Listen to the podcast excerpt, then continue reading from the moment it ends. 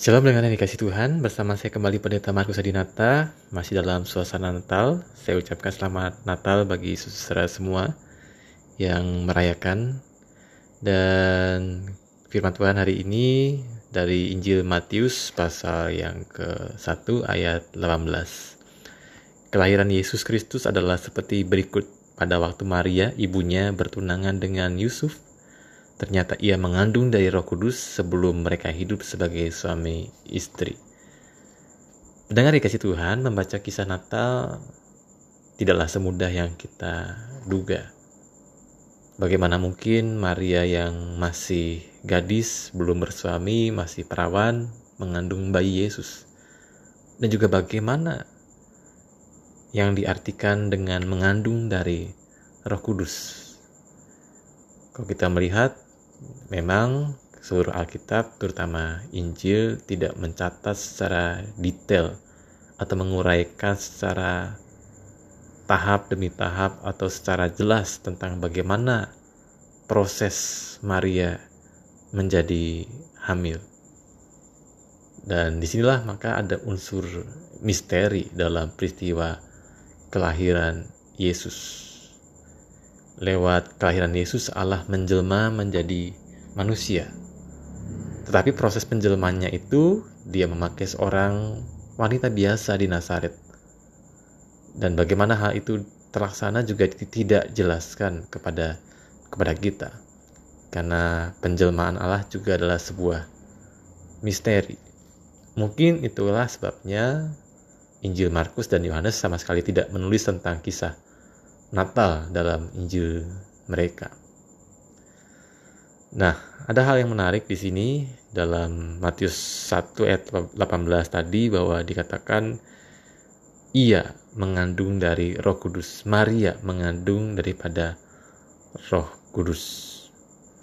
Nah, maka dengan kalimat ini jelaslah bahwa Yesus bukanlah bukanlah peristiwa kelahirannya bukanlah sama seperti manusia lain pada umumnya yang terjadi karena hubungan suami istri antara laki-laki dan perempuan, tetapi bagaimana kuasa Allah menaungi Maria melalui Roh Kudus sehingga dia mengandung.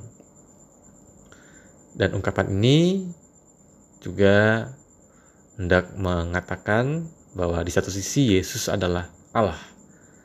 Kelahirannya berbeda dengan manusia pada umumnya, yaitu melalui Roh Kudus. Tetapi di sisi lain, dia lahir dari seorang anak darah Maria, seorang perawan yang bernama Maria. Artinya adalah bahwa Yesus memang betul adalah Allah, tetapi juga Yesus juga ketika lahir dari seorang manusia perempuan bernama Maria, Yesus juga benar-benar manusia.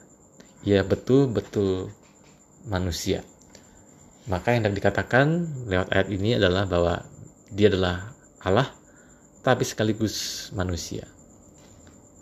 Kita bersyukur Yesus adalah Allah, sehingga dengan demikian Ia dapat mengampuni dosa kita, dapat memberikan keselamatan kepada kita. Kita juga bersyukur Yesus adalah manusia, sehingga dengan demikian Ia dapat menggantikan kita di kayu salib dalam menanggung hukuman atas dosa-dosa yang kita lakukan. Memang kisah Natal adalah kisah misteri, tetapi misteri yang menggembirakan, misteri yang melampaui pemahaman kita. Yang bisa kita lakukan hanyalah mengimani dan mengagumi serta bersyukur atasnya. Selamat Natal, saudara. Tuhan berkati. Kita berdoa. Kami bersyukur Tuhan ada kisah di mana kelahiran Yesus menjadi hal yang misteri, di mana Allah menjelma menjadi manusia. Dan biarlah Tuhan, kami senantiasa boleh bersyukur atas kebaikan Tuhan yang memulihkan kami, yang mengampuni kami, yang menebus dosa-dosa kami, sehingga kami boleh menjadi ciptaan yang baru. Dan biarlah Natal boleh juga memberikan sebuah sebuah pemahaman bahwa kami juga boleh bersyukur.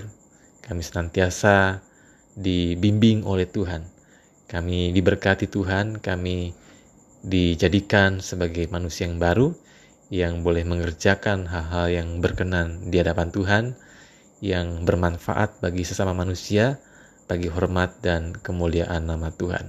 Dalam Kristus kami berdoa. Amin.